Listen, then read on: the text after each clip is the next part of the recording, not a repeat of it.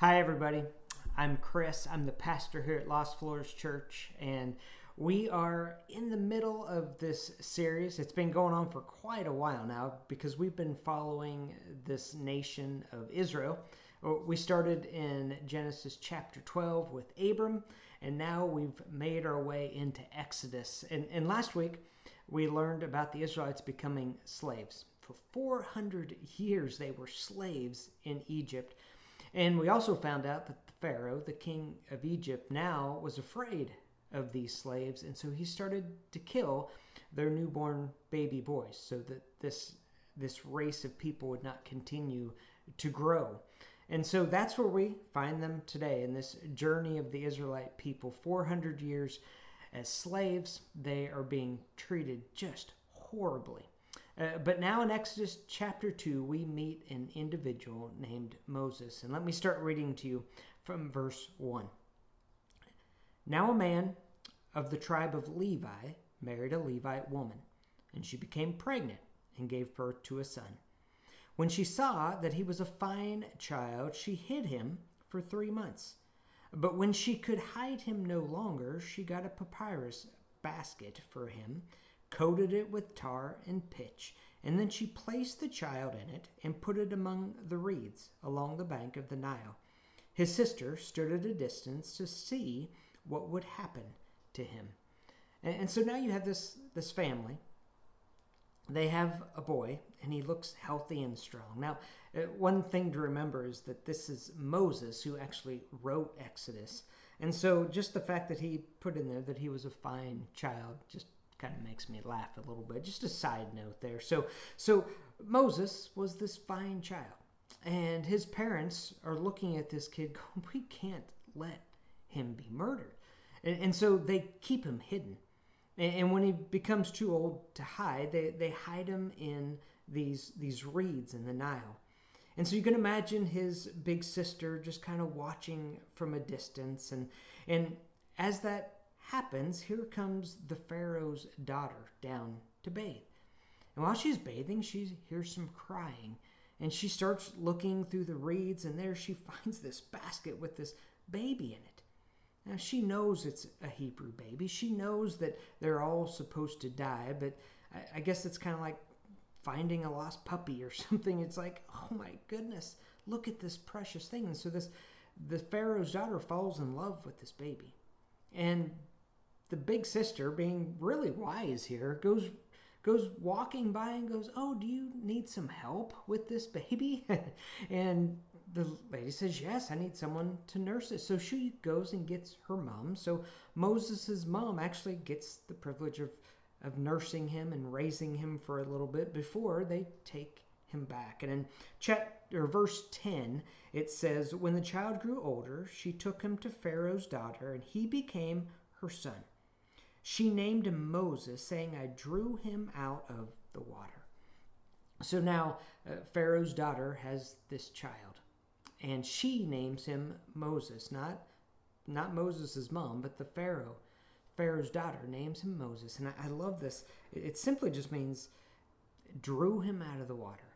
And when I look at that, I think, oh my gosh, you remember you remember in Jeremiah chapter 1 verse 5 when it says it says that God knew him before he was born and, and he took him and he set him apart. Man, we, we use that for, for Joseph, but think about this for Moses. I mean, all of the boys his age are being are being murdered. And yet he is set apart. There's something special about this Moses. And, and so he doesn't grow up as a slave. He grows up in the palace. He, he's a prince. I mean, and so it's almost like you can almost step back and say, oh, this is obvious, God. This is obvious that you're grooming this man to eventually help his people be free. In verse 11, it says, One day after Moses had grown up. And now we're going to learn in Acts that he was 40 years old at this point. So he was not just a young man, he's 40 years old. And here he is, he's out watching the Israelite people suffer. It, now, he knows that he's Hebrew. I, I don't know how he knew. Then obviously they were honest with him, so he knew that he was a Hebrew, which remember is a is a slang word by the Egyptians because they detested shepherds or people that worked out in the field. Anyone that wasn't an Egyptian was Hebrew to them. Uh, there was it was a slang racist word, and so here he is. He's watching his his people, and they are being abused, and he's watching this Egyptian slave driver basically just beat this this poor Israelite man. And Moses becomes angry. And he goes down and he takes the Egyptian and he kills the Egyptian. And then he buries him in the sand. Now, Moses in this is probably thinking, look what I did for you, you Israelites. Look, look what I did. You know, I'm I'm this important prince who's supposed to be on Egypt's side, but really I'm on your side. And, I'm guessing that is what Moses was thinking. But unfortunately, the next day he goes back. And when he goes back, he sees two Israelites fighting among each other. And he goes, What are you guys doing? You guys are on the same side. And they they turn on him and they say, What are you gonna do? Kill us like you did the Egyptian? Is that what you're gonna do? And Moses all of a sudden realizes that what he did wasn't kept secret. Uh, they didn't view him as being on their side. He, they just viewed him as some arrogant Egyptian prince. And, and so all of a sudden, Moses is terrified. And eventually, Pharaoh finds out. In verse 15, it says, When Pharaoh heard of this, he tried to kill Moses. But Moses fled from Pharaoh and went to live in Midian, where he sat down by a well. Now, it, this is an interesting Old Testament story because you can actually go to the New Testament to Acts and you can find the, a little bit of added information about Moses. Uh, Stephen, before he is martyred in the book of Acts, it's actually Acts chapter 7, he, in part of his speech, he talks about Moses. I'm going to read you a part of it. It says, At that time, Moses was born, and he was no ordinary child. For three months, he was cared for by his family. Then he was placed outside. Pharaoh's daughter took him, brought him up as her own son. Moses was educated in all the wisdom of the Egyptians and was powerful in speech and action. And then in verse 23 of Acts 7, it says, When Moses, was 40 years. And so it gives us this, this idea that he was 40 years old. It says he was no ordinary child. He was he was different from basically all of the Israelite kids. He was different. He was unique. He was set aside. It's like God had a plan for him. And, and it says Moses was educated. So he wasn't just educated like the Israelites, he was educated in all the Egyptian wisdom too. So he had the best of both worlds happening here, and he was powerful in speech and action, which Moses will disagree with later, but but here we're hearing that he was a pretty powerful guy in action and in speech. And so when he's 40 years old, it goes on, he kills this Egyptian and he has to run away. And so Stephen goes on in his speech and he says Moses thought that his own people would realize that God was using him to rescue them, but they did not. Now, I, I find this very interesting that Stephen adds this into part of his speech. Because when you look at this, Moses is out and he's watching from a distance, watching the Israelites suffer. And in Moses' mind, and this is kind of an assumption by me, he's thinking, I'm going to help these people. I'm, in, I'm this important person. I, I understand the ways of the Egyptians, I understand the ways of the Israelites, and I'm going to help them.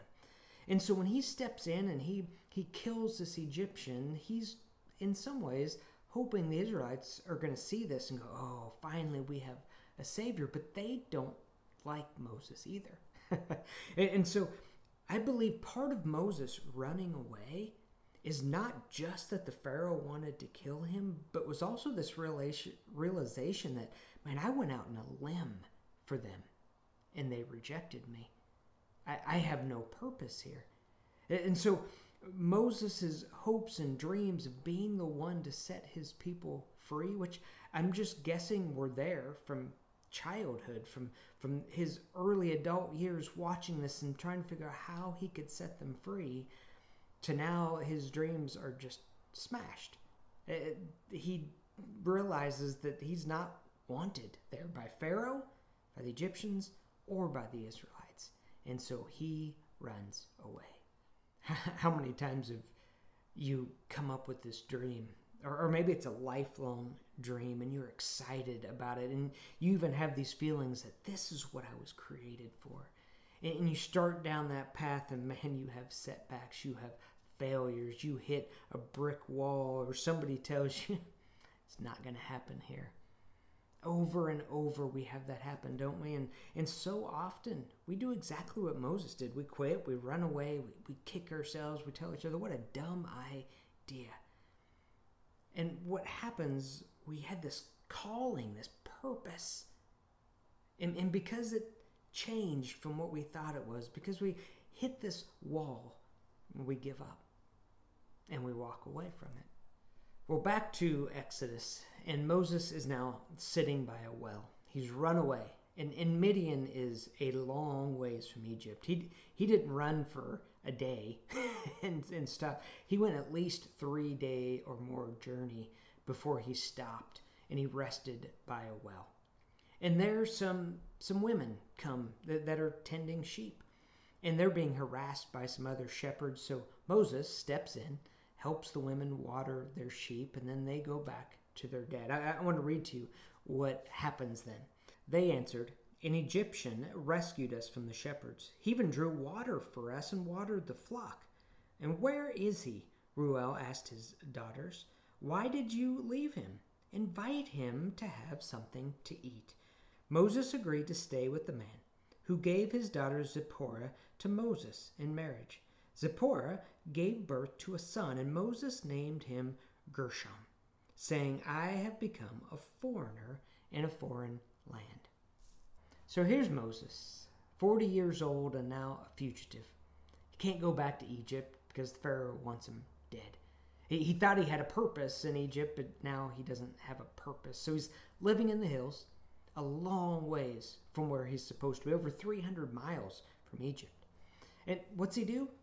he becomes a shepherd, which I think is ironic at, best, right? Because his people, the Israelite people, were shepherds. That, that's who they were. And so he becomes a shepherd.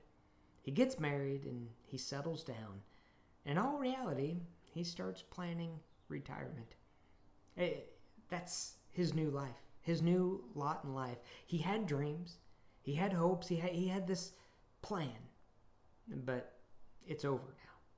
Meanwhile, back in Egypt, we find in Exodus 2, verses 23 during that long period, the king of Egypt died.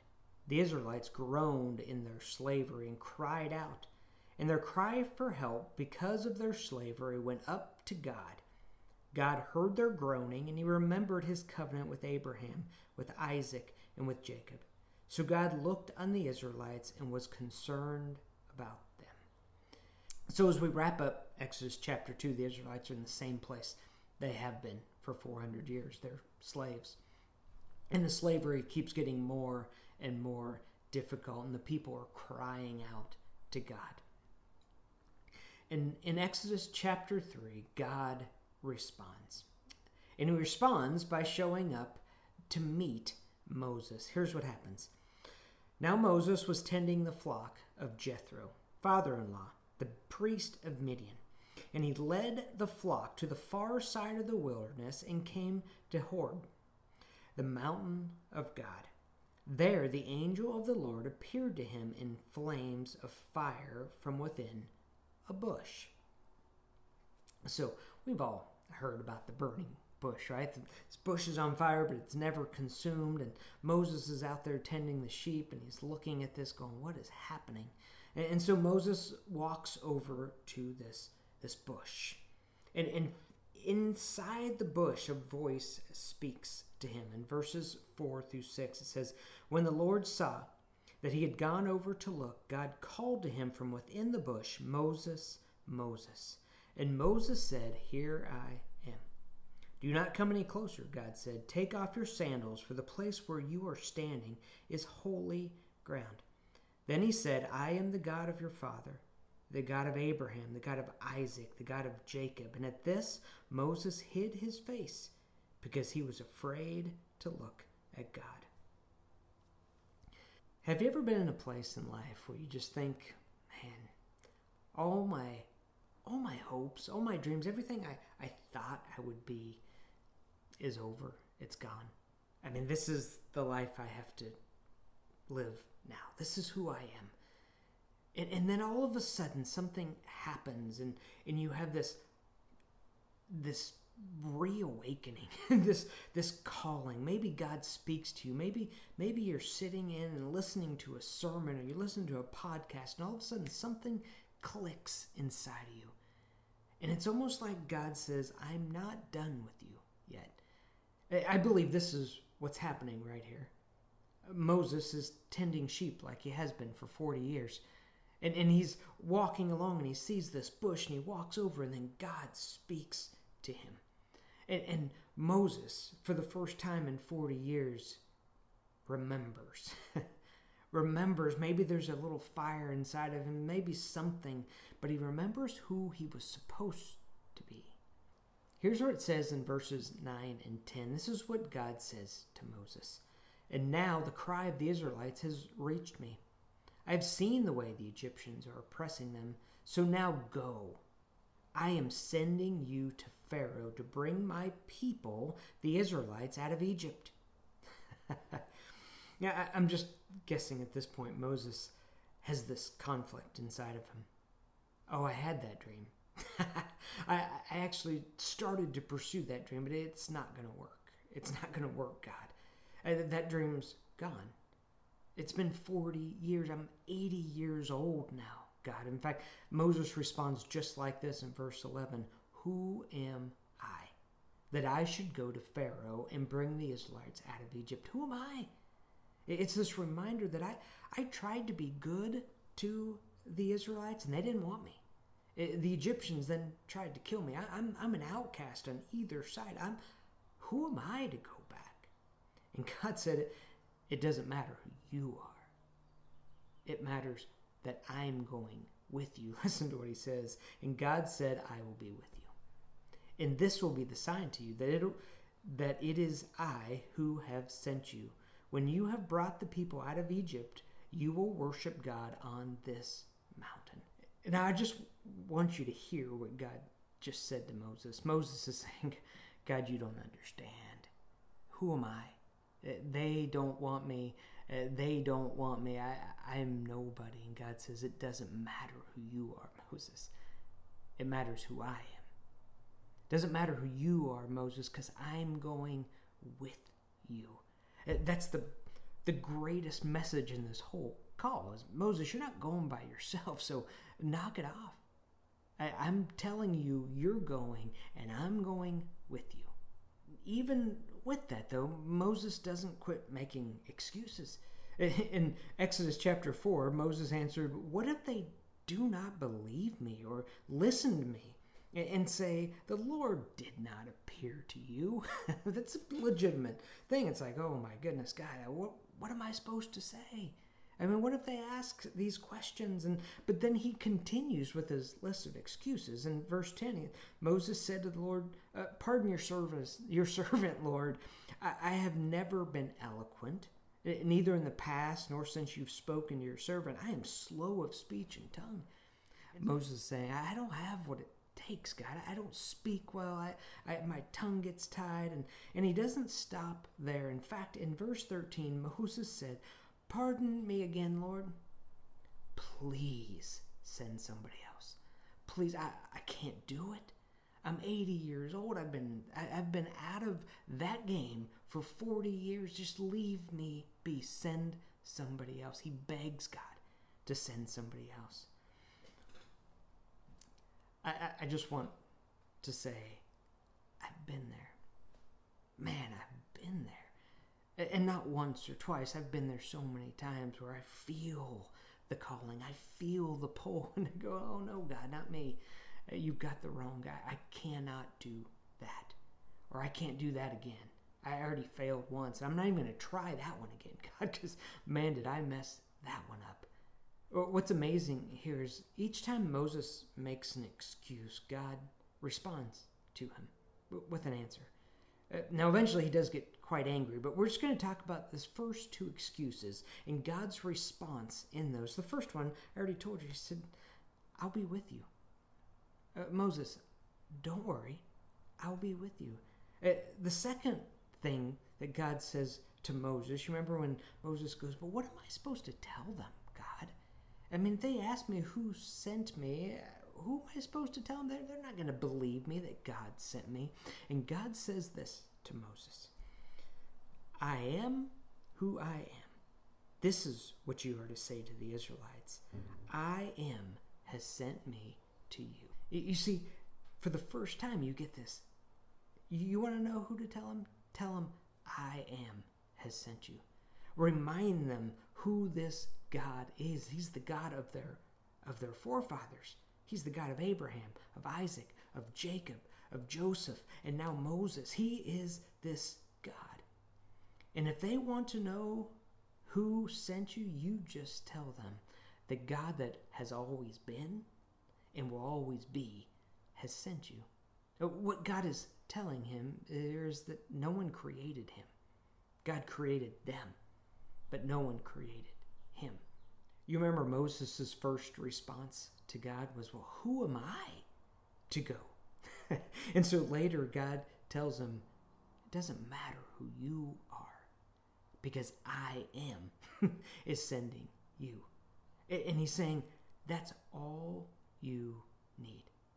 God is literally telling Moses, I am is all you need. How many times have you said, God, I can't do it? I, I, I can't do it. It's impossible.